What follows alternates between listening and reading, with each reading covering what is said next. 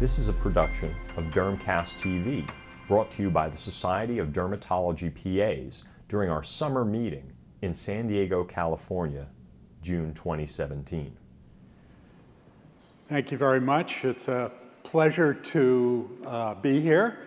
Um, I hope you've all had your coffee because I'm going to move quickly. There's a, a, a large uh, area to discuss, including the diagnosis, immunopathogenesis, and therapy of both early stages of CTCL and late stages of CTCL. I'll hang around afterwards and would be pleased to answer any and all questions.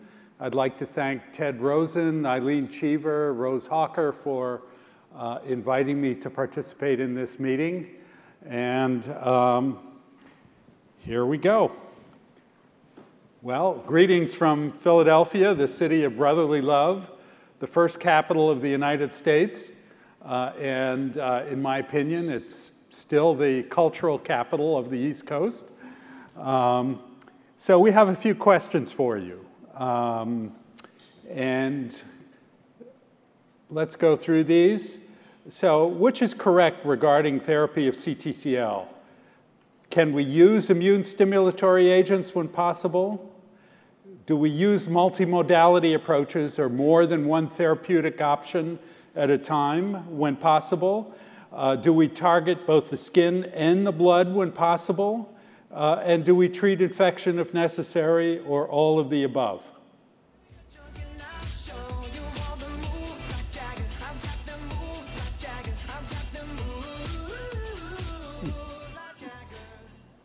I like the music.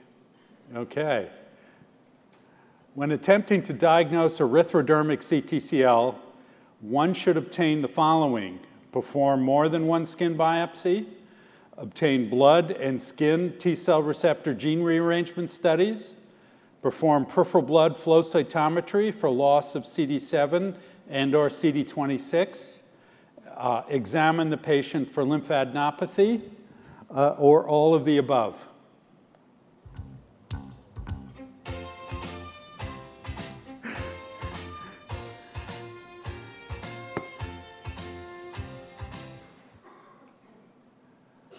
Marvelous. Which medication may be used for CTCL? Methotrexate, cyclosporin, azathioprine, anti-tumor necrosis factor agents, or anti-IL-12 23, which is Stelara ustekinumab.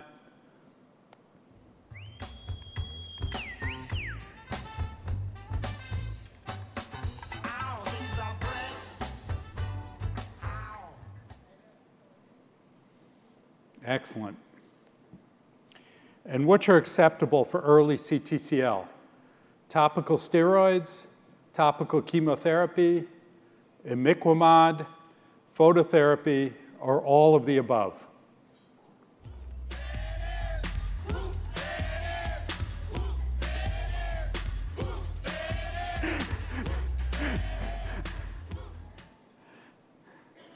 Excellent. So, the good news is, is that your disease has a very funny sounding name. The bad news is, is the textbooks still claim that mycosis fungoides and Sézary syndrome, the two most common forms of cutaneous T-cell lymphoma, are not curable except with a bone marrow transplant. That is not exactly true. I look forward to sharing some results with you. Uh, and I'm following many, many patients with both early and advanced stage disease who have very durable remissions in some cases for decades, uh, in response to our therapeutic approaches that we use at Penn. So these are the many faces and the rear end of cutaneous T cell lymphoma. Uh, patients with uh, early stage disease. Um, and my pointer is not working here, but uh, the patients with early stage T1 and T2 generally have an excellent prognosis. They're uh, generally easy to manage uh, if you are aware of all of the therapeutic options. Patients with multiple tumors behave very differently from a single tumor. and patients who present with a single tumor are often quite easy to manage. Those who present with multiple tumors uh, can uh, ultimately progress to unresponsive disease. Uh, and erythrodermic patients are uh, among the most interesting that I treat. They too can develop quite resistant disease, but we have ever improving therapeutic strategies for them that I'll share with you. Here is the malignant T cell seen under the electron microscope. This is the so-called cerebriform T cell. Cerebriform because there's an abnormal complement of chromosomes uh, or an aneuploid uh, uh, chromosome uh, uh, karyotype in the vast majority of these patients examined, an aneuploid karyotype, and the mutational landscape is really quite enormous. Uh, there are dozens and dozens of different mutations that have been identified from patient to patient that are responsible undoubtedly for the pathogenesis of this disorder. And uh, why, why do we call this cutaneous T cell lymphoma? And the reason is, is that these cells generally have very high expression of cutaneous lymphoid an- antigen, or CLA, which permits these cells to interact uh, with activated endothelium within the skin. Uh, they bind uh, rather than zipping through the endothelium. Uh, CCR4 is a critical chemokine receptor that is upregulated on the malignant T cells in cutaneous T cell lymphoma. And the critical chemokine for this particular chemokine receptor, the critical ligand is TARC, uh, that binds to CCR4. It's made in the epidermis and plays a critical role in recruiting these cells into the skin and towards the epidermis, one of the characteristic features that permits us to diagnose this disorder based upon the morphology of the biopsy. So, what about the characteristics of the T cells in this disorder? Um, as you may have difficulty seeing this from the back of the room, but the vast majority of cases of cutaneous T cell lymphomas are CD4 positive lymphomas. There are a small subset that can be CD8. Uh, there are uh, other variants of cutaneous T cell lymphoma, including the panniculitic T cell lymphoma that can mimic lupus panniculitis. Uh, there are other uh, uh, uh, T cell lymphomas. I will uh, the only variant I will share with you, other than mycosis fungoides and Sézary syndrome, is the folliculotropic variant, because I don't want you to mistake the diagnosis. It's a more resistant form of disease, and I want you to be able to recognize that, and we'll talk about that in a few minutes. So these are helper T cells, CD4 T cells. And helper T cells characteristically instruct the immune response as to how to uh, respond to uh, various exogenous antigens. They orchestrate the immune response. And uh, uh, notably, you will see that these helper T cells in cutaneous T cell lymphoma produce a variety of soluble factors. Uh, notably, they make Th2 type cytokines, IL 4, 5, and 13. Uh, one of the characteristics that we can see with cutaneous T cell lymphoma is often patients will have eosinophils in the skin. They'll also, in advanced disease, particularly with the Sézary syndrome, have circulating eosinophilia. And that's a clue, and I'm going to talk a little more about that tomorrow, because when you see a patient with erythroderma and they've got peripheral eosinophilia, it's most likely erythrodermic cutaneous T cell lymphoma and not pityriasis rubra or erythrodermic psoriasis. It's probably cutaneous T cell lymphoma. So it's the interleukin 5 that drives the eosinophilia. In terms of the interleukin 13, which is an important com- component in atopic disease, and it's the cytokine whose signaling is blocked by the new agent dupilumab, that is, that is FDA approved recently for atopic dermatitis, uh, that will block IL 13 signaling and it'll also block IL 4 signaling, two critical Th2 cytokines. So the question remains will dupilumab have some efficacy for cutaneous T cell lymphoma. It's an unknown question. When I walked into the room, I heard the previous speaker talking about interleukin 31, a fascinating cytokine that's made by these cells, undoubtedly responsible for the pruritus you see in advanced disease. And I'll have a couple of words to say about that later on. And then you see TGF beta and IL 10, immunosuppressive cytokines. You see a number of receptors. Uh, you see TIGIT, PD1, and CTLA4. These are immune checkpoint molecules. And I'm sure most of you have heard about immune checkpoint inhibitors, such as anti PD1. Notably, nivolumab and Keytruda are advertised on TV all the time.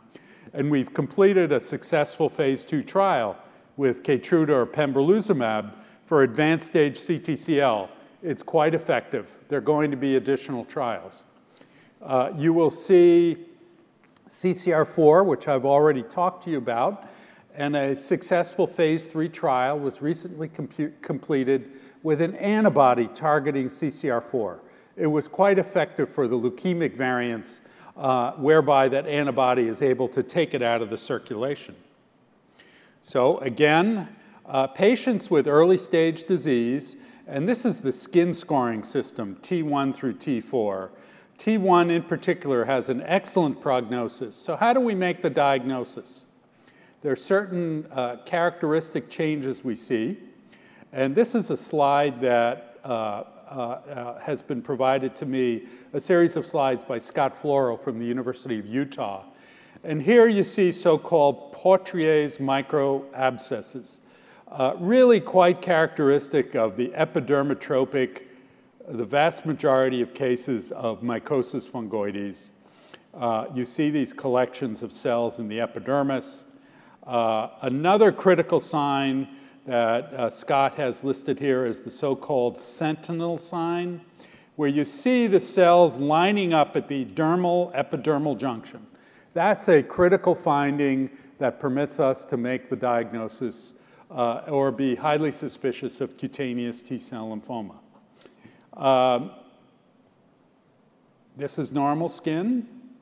And what you can see is uh, often a uh, lymphocytic infiltrate with mixed in eosinophils in both mycosis fungoides and Sézary syndrome. Now, in leukemic variants, which I'll discuss a little more tomorrow, um, you, uh, in, the, in the medical case session, uh, you often do not see epidermotropism. You may just see a patchy infiltrate within the papillary dermis uh, with T cells and eosinophils, quite characteristic of Sézary syndrome, and it can make the diagnosis a little more challenging.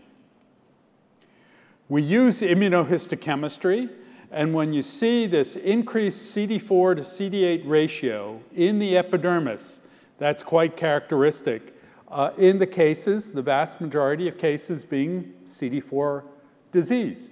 In the case of a CD8 lymphoma, you would see a predominance of CD8 T cells in the epidermis.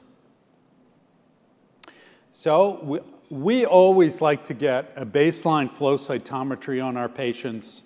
Uh, we look for an increased population of either CD7 negative uh, or, in particular, CD26 negative T cells in the peripheral blood. If we see more than 20% of lymphocytes with those phenotypes, it's highly suggestive uh, that these patients have peripheral blood involvement, which is quite typical of erythrodermic CTCL.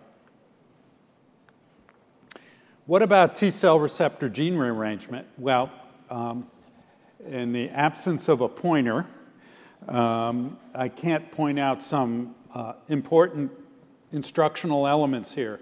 But you'll see in, in the, top, the top row, so what is done is biopsies are taken, our peripheral blood is taken, sent to our molecular diagnosis lab. Uh, they do uh, PCR with um, uh, T cell receptor gamma chain primers, and then they run it on a gel, the PCR products. And what you see in the top is what you would expect to see in a healthy uh, individual in the skin or the blood. You see this polyclonal arrangement. But if you look down to the next row, you see arrows pointing at a monoclonal uh, peak. That is what you would see when there is a dominant T cell clone either in the skin or the blood. But what I'm showing you is a finding in patients with scleroderma, just to make the point that although in the vast majority of cases, if you see clones in the skin or clones in the blood, and in particular a matching clone in the skin and the blood, that is quite characteristic of a T cell lymphoma, particularly cutaneous T cell lymphoma.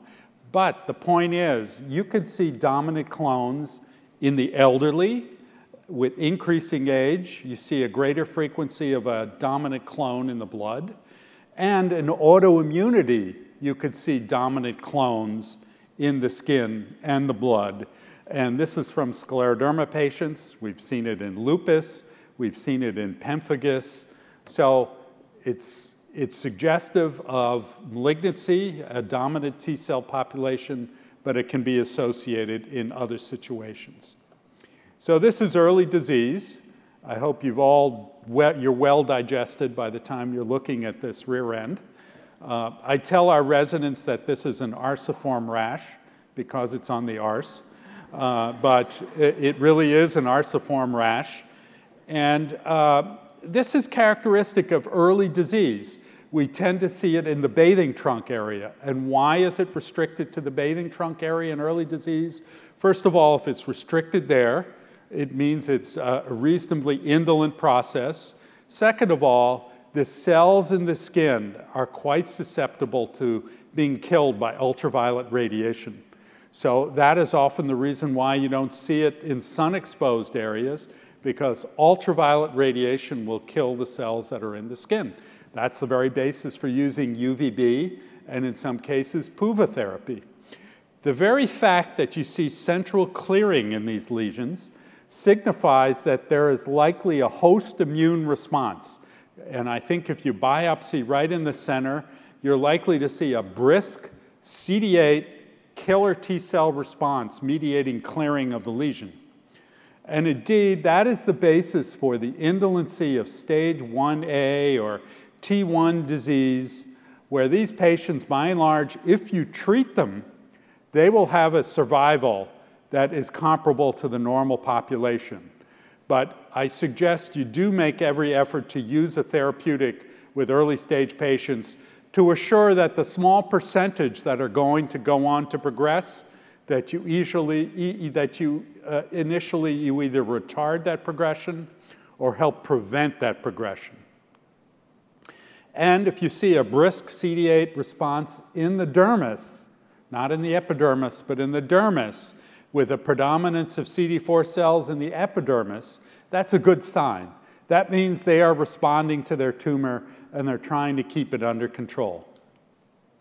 So, how do we treat early stage CTCL? Almost anything, virtually anything on this list is effective for early stage disease. Potent topical steroids, nitrogen mustard. There is a, we, we've had a 50 year history of using the ointment. There's now a new FDA approved gel. Uh, there's carmustine, which is BCNU, uh, compounded in ointment, which I like to use for the folliculotropic variant it's quite effective for that variant. We use a lot of narrowband UVB, less often PUVA. We, we try to save PUVA because it has a higher mutation inducing rate for patients with thick plaques or erythroderma.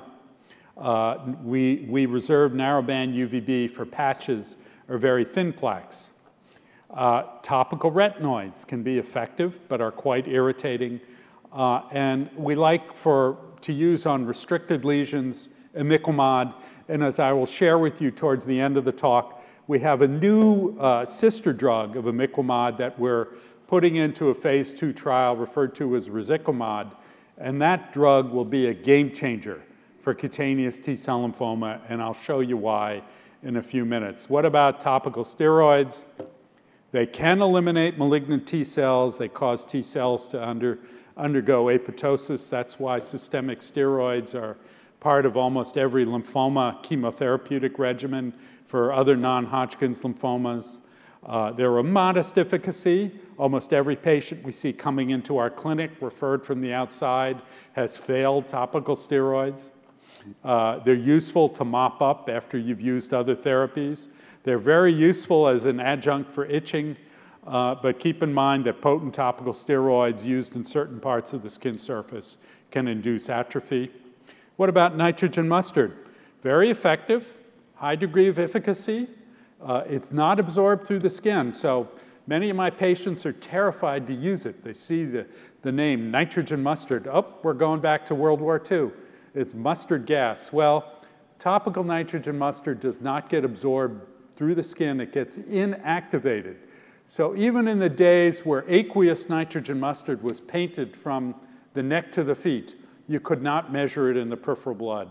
So it's not absorbed, it, it gets to where it needs to be in the papillary dermis and the epidermis. Uh, contact allergy occurs in about one in five people. I think it occurs a little more often with the new FDA approved formulation, which, uh, because it's a gel, can also be somewhat irritating, uh, but it's more readily available these days than getting the ointment compounded.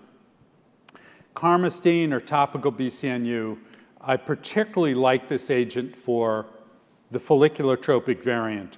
It's much more effective uh, than most other topical agents. Uh, it can cause telangiectasies, so you don't put it on the face. It remains quite expensive, so one solution our hospital pharmacy has undertaken is to buy a gigantic supply of BCNU, and now our hospital compounds our own ointment because we use it so frequently. In fact, I was told at a recent meeting we're the only ones using it in the country, which sort of surprised me because it was, it was popularized by Herschel Zackheim, who used it for many years at UCSF. It's otherwise safe, um, and so we use quite a bit of it. Narrowband UVB, effective form of UV light, excellent therapy for patches and thin plaques.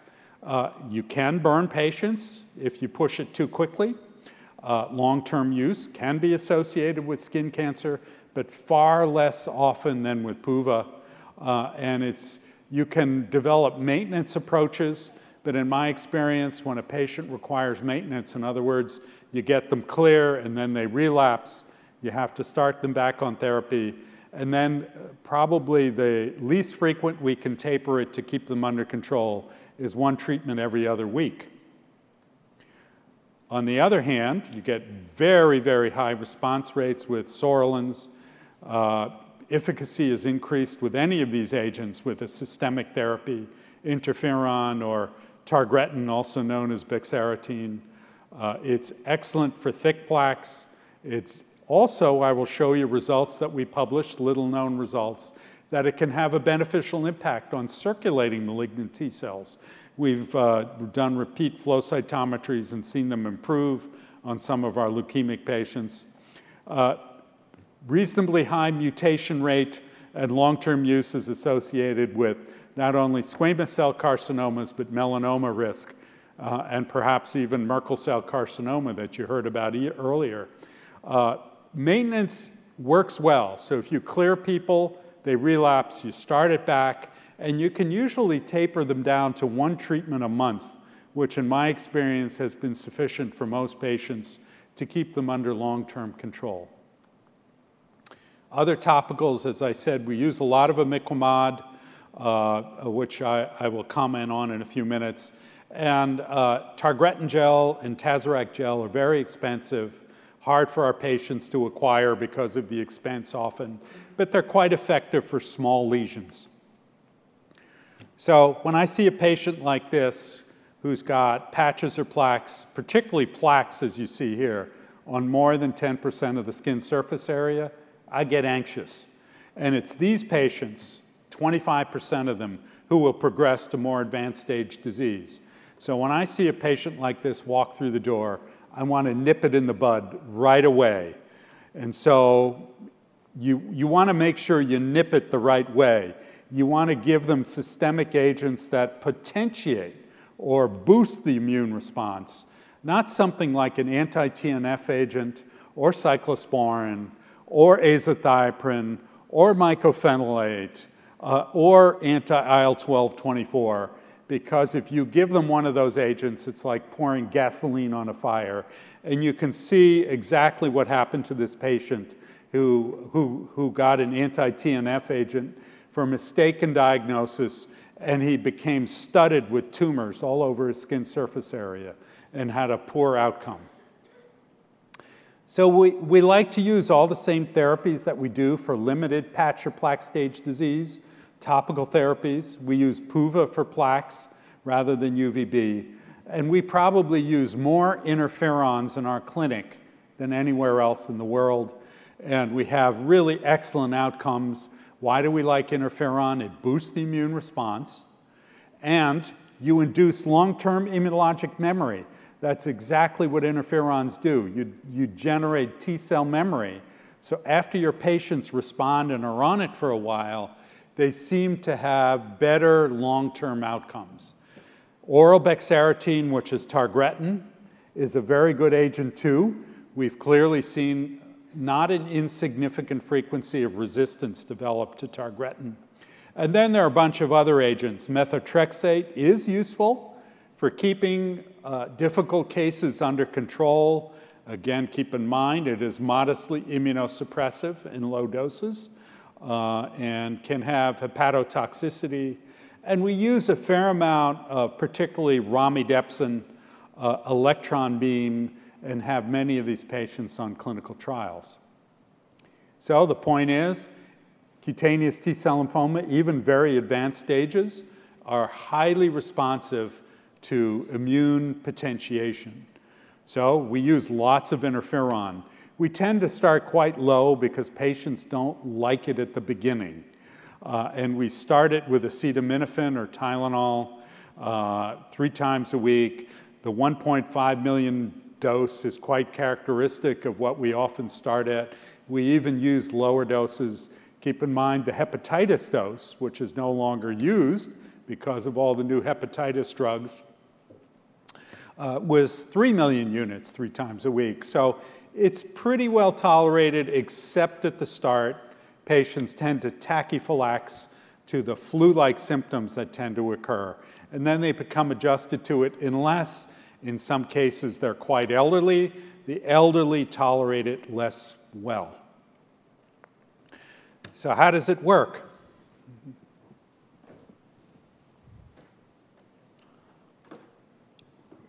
It activates the immune response. It activates those cells that are critical for playing an anti tumor role NK cells, cytolytic T cells. It inhibits the growth of the malignant T cells, which we clearly showed well more than 20 years ago. It inhibits production of those Th2 cytokines, IL 4, 5, and 13, which can play havoc with the immune response. There is a dose dependent response, so you can work up on the dose keeping in mind that the adverse effects are also dose dependent, and response rates may be greater when you combine it with other therapies, such as PUVA, oral retinoids, in leukemic cases where we use photopheresis with photopheresis, and another interferon uh, that we use quite a bit of, interferon gamma. There are initial flu like symptoms which you can minimize by administering acetaminophen, which we prefer rather than using NSAIDs for a variety of reasons. Uh, these flu-like symptoms decrease with each subsequent dose, almost guaranteed to happen with the first dose. So you have to warn your patient. In the elderly, they, interferons can have cognitive effects. So you need to keep that in mind. There can be some increase in liver enzymes. It generally should not be considered worrisome. There can be neuropathy, which is reversible, so patients need to consider lowering the dose or stopping it if they develop peripheral neuropathy. Uh, rarely, there can be thyroiditis or other autoimmune processes that are induced while on long term interferons. Uh, if somebody has an autoimmune disease, particularly something like lupus, I would recommend not using interferon alpha you may use interferon gamma, though, with lupus or other collagen vascular diseases, and I will discuss that more fully in a moment. Neutropenia and thrombocytopenia can occur. Just do not get scared by those things unless neutrophil counts are well below 1,000 per ml. Bexarotene, targretin, developed and FDA approved in 1999. Uh, as you can see, there is a dose-related effect to induce programmed cell death of the malignant T cells as you increase the dose, and bexarotene 10 micromoles per ml is what you get systemically with dosing, and you do kill the cells in about 50% of the patients. Keep in mind that about half are resistant right from the start, uh, and there are a variety of reasons why that occurs, which we can address later. Uh, it induces cell death of the malignant T cells. It inhibits trafficking of the T cells into the skin, as probably do other oral retinoids, including isotretinoin and acitretin. That may be how acitretin works for psoriasis. It impedes the entry of cells, T cells, into the skin. Certain patients are consistently sensitive while others are resistant. We've seen evidence of outgrowth of resistant clones. And we recommend using it together with an interferon or PUVA or photopheresis. Photopheresis we, we reserve for leukemic patients. Advantages of bexarotene, it's effective for all stages. Uh, it's, uh, you get a dose response, and it's generally well tolerated and easy to administer. However, keep in mind that everybody's triglycerides and LDLs will rise remarkably, and you must start them on a statin right at the start. And if they're on a statin, guaranteed you're going to have to increase the statin. And if they have hypertriglyceridemia, you better control their triglycerides because it's like giving a gallon of vitamin A uh, with each dose of targretin. Uh, it suppresses TSH, so you need to treat them with thyroid hormone, again, right from the start. Uh, and you cannot use the TSH to monitor them. You have to use serum free T4.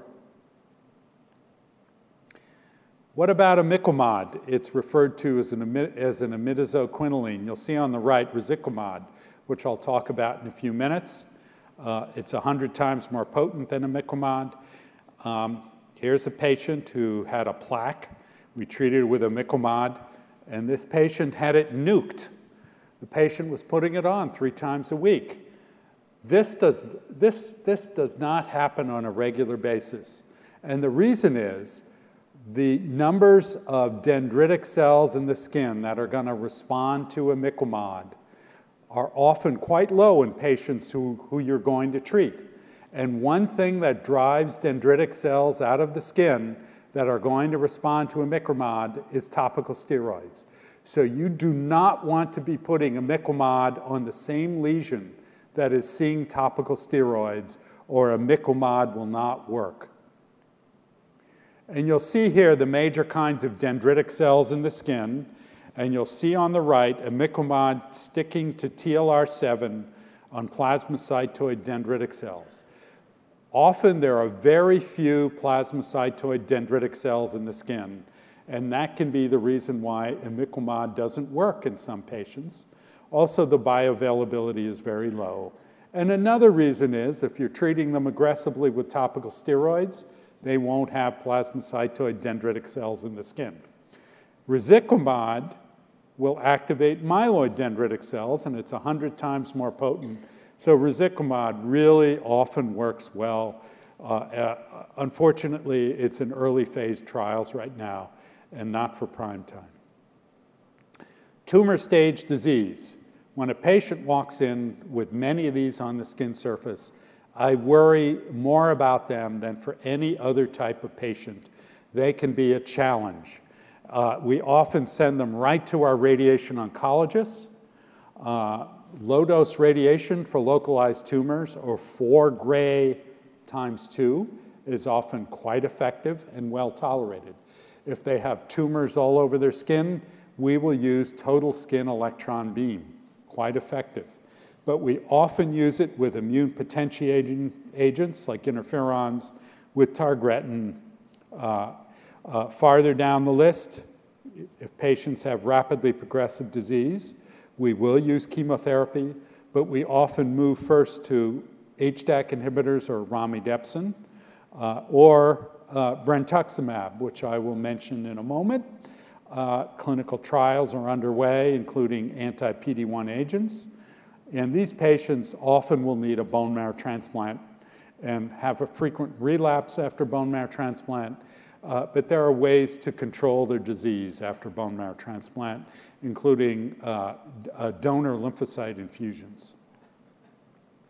Brentuximab, uh, what it is, it's a monoclonal antibody that targets CD30 on the cell surface, and the majority of cases of tumor stage disease express CD30. And it will target the CD30 on the cell surface, and brentuximab has a toxin, monomethyl auristatin, which will get released in the cell and it will kill the tumor cell. It's quite effective for tumor stage disease, but unfortunately, bystander peripheral nerves often get targeted too and peripheral neuropathy can be a limiting feature of the use of brentuximab. So you can make limited use of it, very effective for tumor stage disease, but you can't overdo it. Erythrodermic CTCL, a conundrum. Erythroderma, how do we distinguish this from psoriasis, atopic dermatitis, pityriasis rubra Well, more than 90% of these patients will have these malignant cells in the blood. So, doing a flow cytometry or a gene rearrangement on the blood is absolutely critical. You will miss them if you do a single skin biopsy. In over 50% of cases, there are non-specific findings. So obtain more than one biopsy. And in fact, we, we have the, these cases that are presented at our grand rounds almost every week. Patients who've been diagnosed with PRP or uh, uh, atopic dermatitis, and I walk into the room and I start examining their lymph nodes, and the patients immediately become offended. Why are you sticking your hand in my groin? Uh, and uh, uh, it's because often these patients will have lymphadenopathy that's quite significant. And look at their blood, perform flow cytometry, and do gene rearrangements on their skin and blood.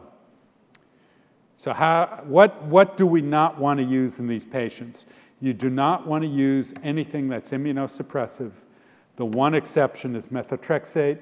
Uh, it can be a very useful adjunct in these patients, uh, but we tend to use it, we tend to move it farther down the list after we have exhausted immune potentiating therapies and photopheresis.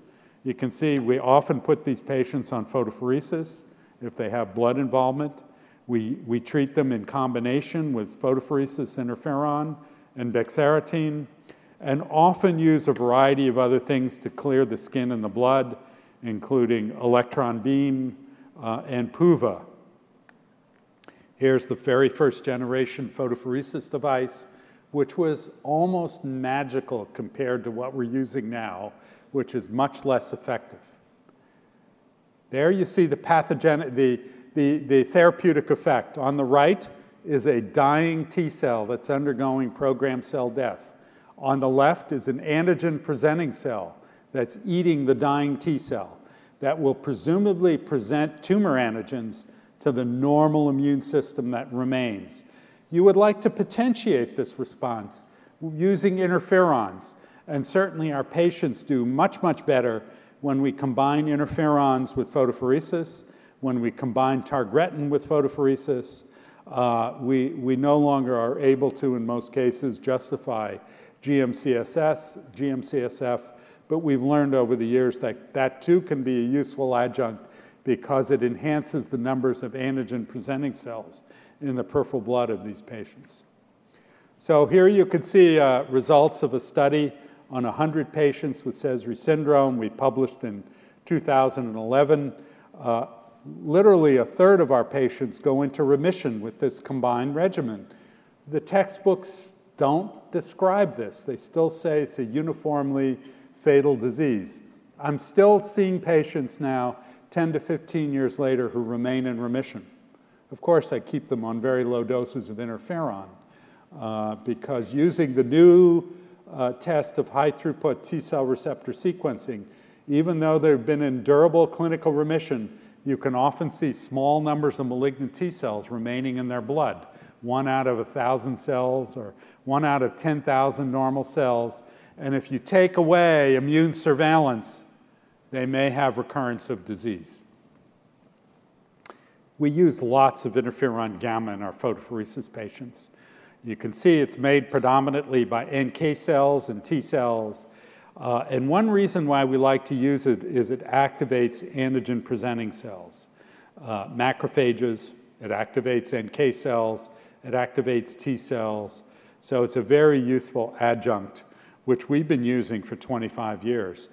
Uh, and uh, it's very difficult to uh, get it prescribed, but our pharmacy works with companies out there that support financing for our patients.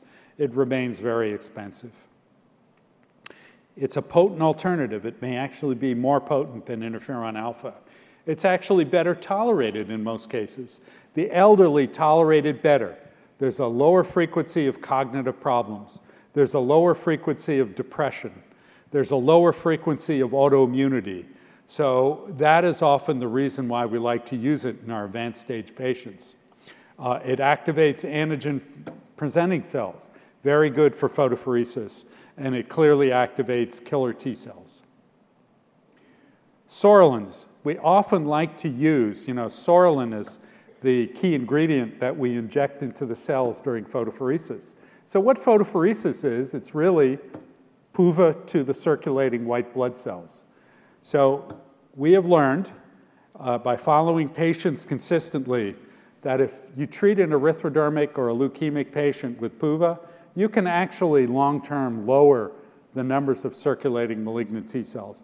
But it's a difficult process and takes a lot of care to treat erythrodermics with PUVA because they burn very, very easily. So you have to start with very, very tiny doses. And uh, I'm sure farther back in the room you can't read this, but the message is if patients with erythrodermic and leukemic cutaneous T cell lymphoma cannot be cleared with biologic therapy, immune potentiating therapy, and photopheresis, often we are seeing, in the majority of cases, if you add high dose total skin electron beam, you can induce durable remissions in many of these patients. Uh, and very, very successful adjunct but requires highly skilled individuals. So, folliculotropic mycosis fungoides. This is a variant you should not miss. It has a worse prognosis than the epidermotropic variant. It can be confused for acne. You'll see these patients have milia, they have comedones, and the first case that I saw my first year on the faculty at Penn uh, was a 70 year old lady who came in with acneiform lesions on her buttocks. I said, why does this lady have acne on her buttocks? So I tried to treat her as if she had conventional acne.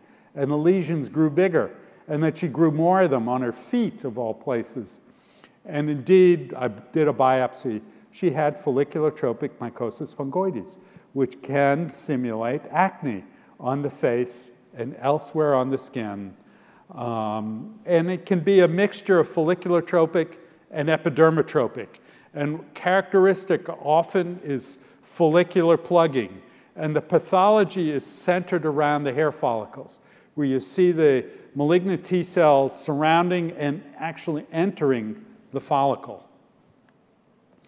And you can see here folliculotropic mycosis fungoides below has overall, on a stage for stage basis, a worse prognosis than the epidermotropic variant. It's very difficult to treat. And we often like for these patients to use carmustine. Imiquimod is very, very good for uh, the face and for restricted lesions. Low dose isotretinoin. Now, why does that work? Well, you know, isotretinoin is a poison for the follicle, for the sebaceous gland, and it will shrink it And it seems to work extraordinarily well and better than targretin for the folliculotropic variant. And interferon gamma is excellent for advanced stage disease and works better than interferon alpha. So here's a patient of mine, two patients, who were treated with carmustine. You see this gentleman had refractory uh, lesions. He was on interferon alpha and PUVA when he came to me, wasn't responding. So this shows that his plaque cleared on his neck, other areas cleared. All he was left with were some residual milia. This man had plaques all over his body, and he is now in clinical remission. Uh, the lady below had failed interferon and PUVA as well. She had some plaques, plaques cleared, and uh, we've recently published this experience so you can find it online uh, through PubMed. This, is, this shows you one of the adverse effects, probably one of the only adverse effects of carmustine ointment uh, telangiectasias. And this is a guy who was putting carmustine all over his body. He too had resistant disease uh, and responded completely to the carmustine. And he had been using topical nitrogen mustard and interferon alpha before. And in response to carmustine and uh, interferon gamma, has had a very durable remission. Okay, what about targeted therapy? You know, if, I, if you don't show a slide like this to oncologists, they get upset because that's all oncologists like to talk about these days is targeted therapy. Uh, characteristically, there's several that we use. One is the anti-CCR4 that has completed a phase three trial and hopefully will become uh, FDA approved next year.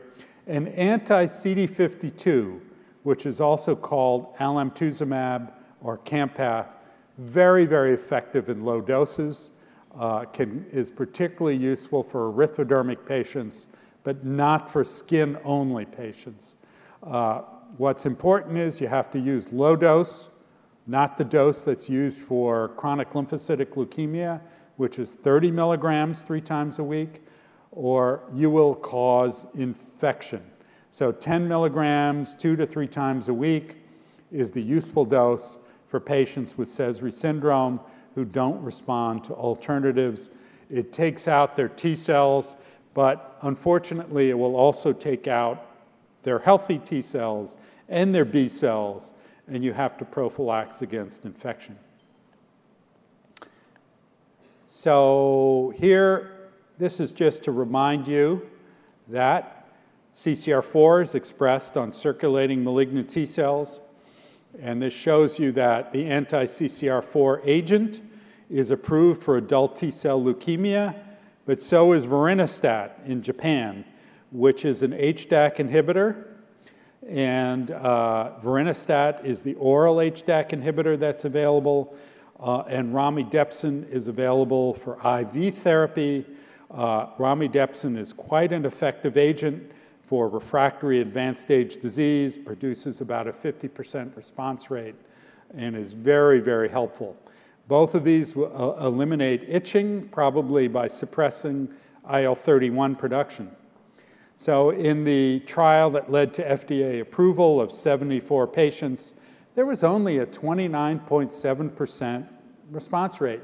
Yet the FDA approved it, and I think they were very impressed with the 63% relief of pruritus. And we have published that vorinostat works by suppressing IL 31 production, uh, quite effective for these patients. But the duration of response tends, in most cases, to be short, usually no longer than six months. Patients do not like vorinostat because it causes fatigue, nausea, and diarrhea. And these compounds can suppress the immune response. Here's a patient of mine who was put on vorinostat, and she developed disseminated herpes simplex uh, and required uh, IV therapy and admission to the ICU. Fortunately, she recovered. She's in clinical remission now post bone marrow transplant, but uh, she almost had a fatal outcome here. And we now generally prophylax our patients with anti-herpes agents when they go on an HDAC inhibitor. Romidepsin, This is the FDA-approved trial, 96 highly refractory patients with advanced stage CTCL. Uh, in the trial, a 41% response rate. We tend to see a higher response rate these days. Uh, again, pruritus relief. Uh, the main side effect of this drug is severe nausea in about 50% of patients, uh, but generally uh, is better tolerated than vorinostat. And you can see the blood often clears in response to romidepsin. Uh, marrow transplant, we like to use it for refractory Sézary syndrome patients. We do use it for some refractory tumor stage patients. We have about a 50% CR rate. And if they have a CR, it's often easier to keep them a CR or at least a PR when they relapse. And there are a variety of strategies that we use. You heard about IL 31, the itch cytokine.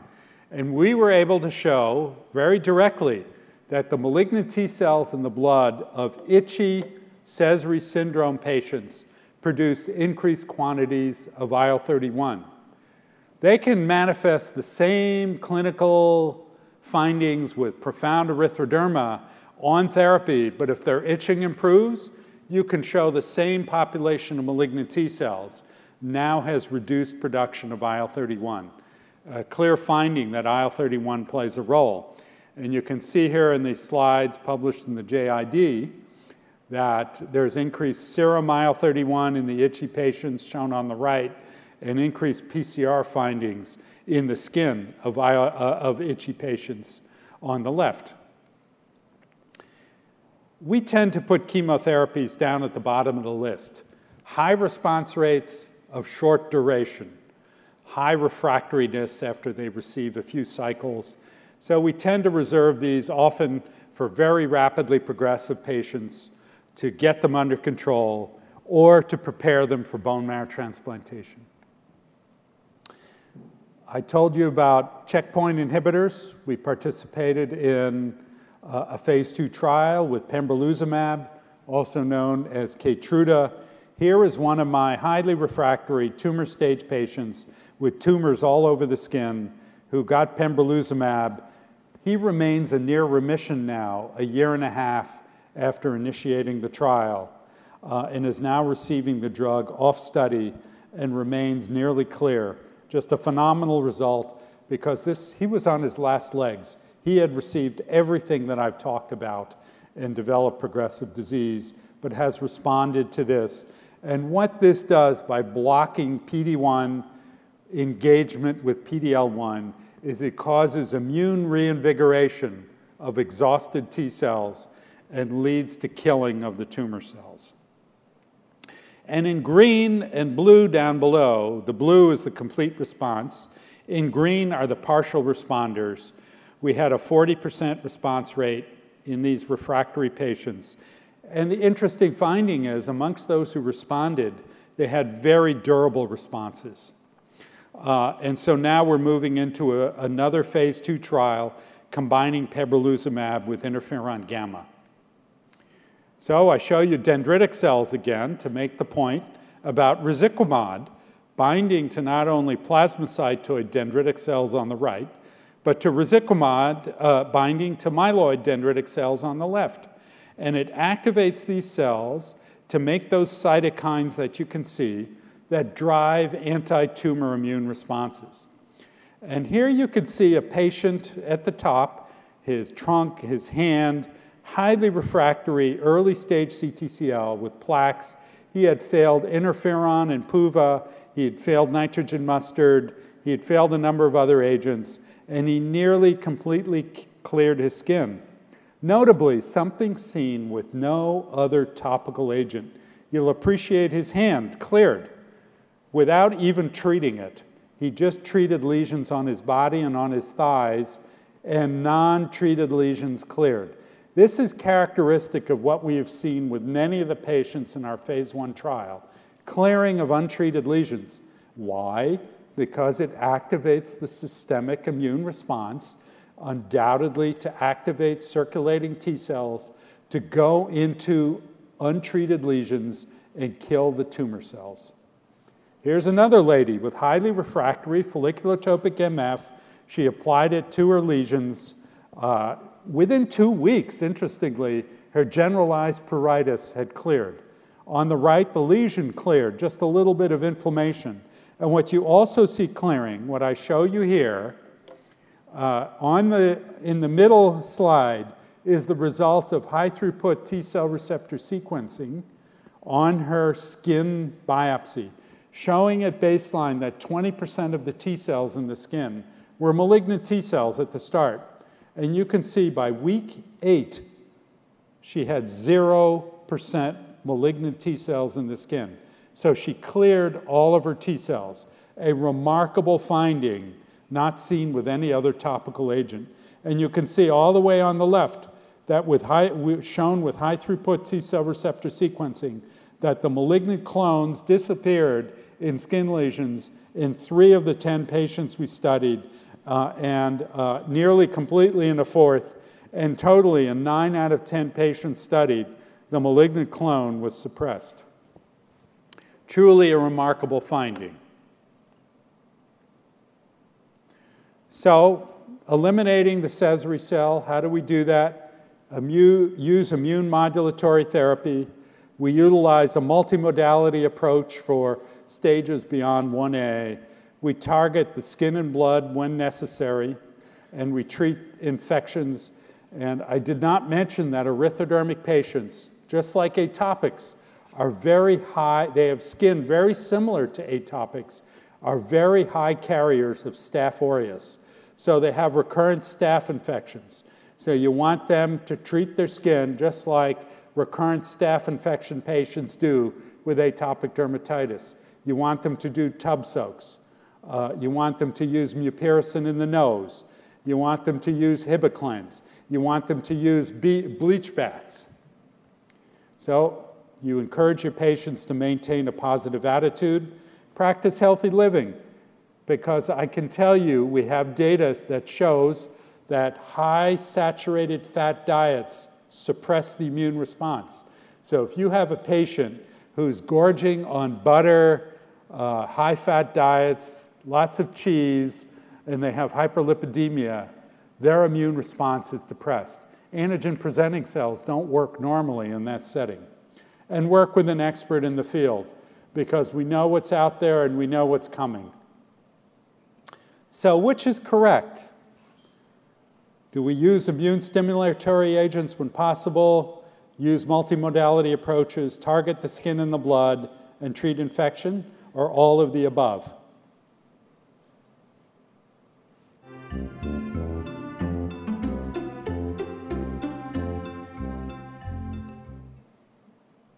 Ah, we got the desired effect. Some people, 3% are sleeping. Which is correct regarding therapy? Up, oh, we got it. Okay. When attempting to diagnose erythrodermic CTCL, one should obtain more than one biopsy, obtain blood and skin T cell receptor gene rearrangement, perform peripheral blood flow cytometry, examine the patient for lymphadenopathy, or all of the above.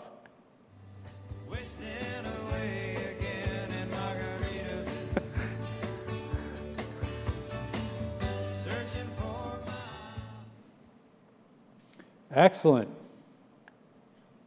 Very good. Which medication may be used? Methotrexate, cyclosporin, azathioprine, anti TNF agents, or ustekinumab.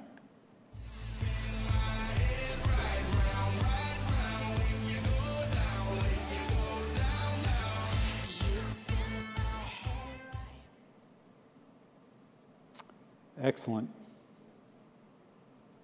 We do not want to use anti TNF agents for those who voted for that. Very dangerous for this patient population. What are acceptable? Which are acceptable for early CTCL? Topical steroids, topical chemotherapy, imiquimod, phototherapy, all of the above.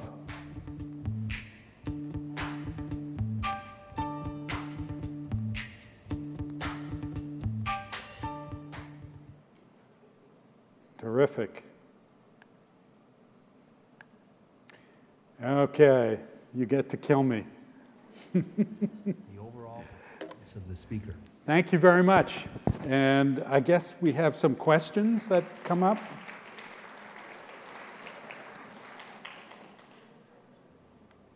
How useful will this session be in your practice?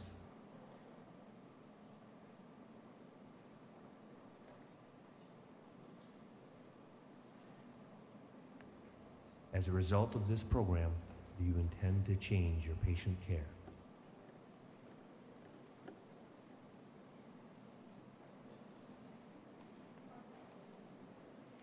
Ah, how do you treat CD8 predominant CTCL? So this is important. You probably do not want to use interferons at the outset because interferons can activate CD8 T cells.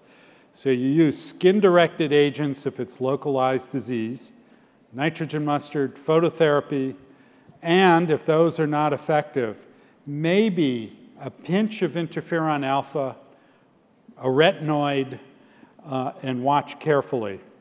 Uh, electron beam is useful for tumors. Uh, HDAC inhibitors are useful, and brentuximab can be useful for those that have tumors that express CD30. Can patients progress from T1, T2 to T3, T4? Yes, they can, uh, more often to T3 than T4.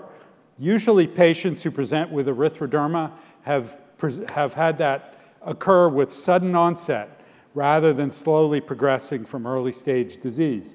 Sézary syndrome is probably a different disease from uh, skin only CTCL, uh, and generally, erythroderma onset is de novo. Where would you recommend taking a biopsy? Uh, you want to take a biopsy where it's red. That's ideal. On the picture of the buttocks, would you biopsy on rim? Yes, I would biopsy on the rim.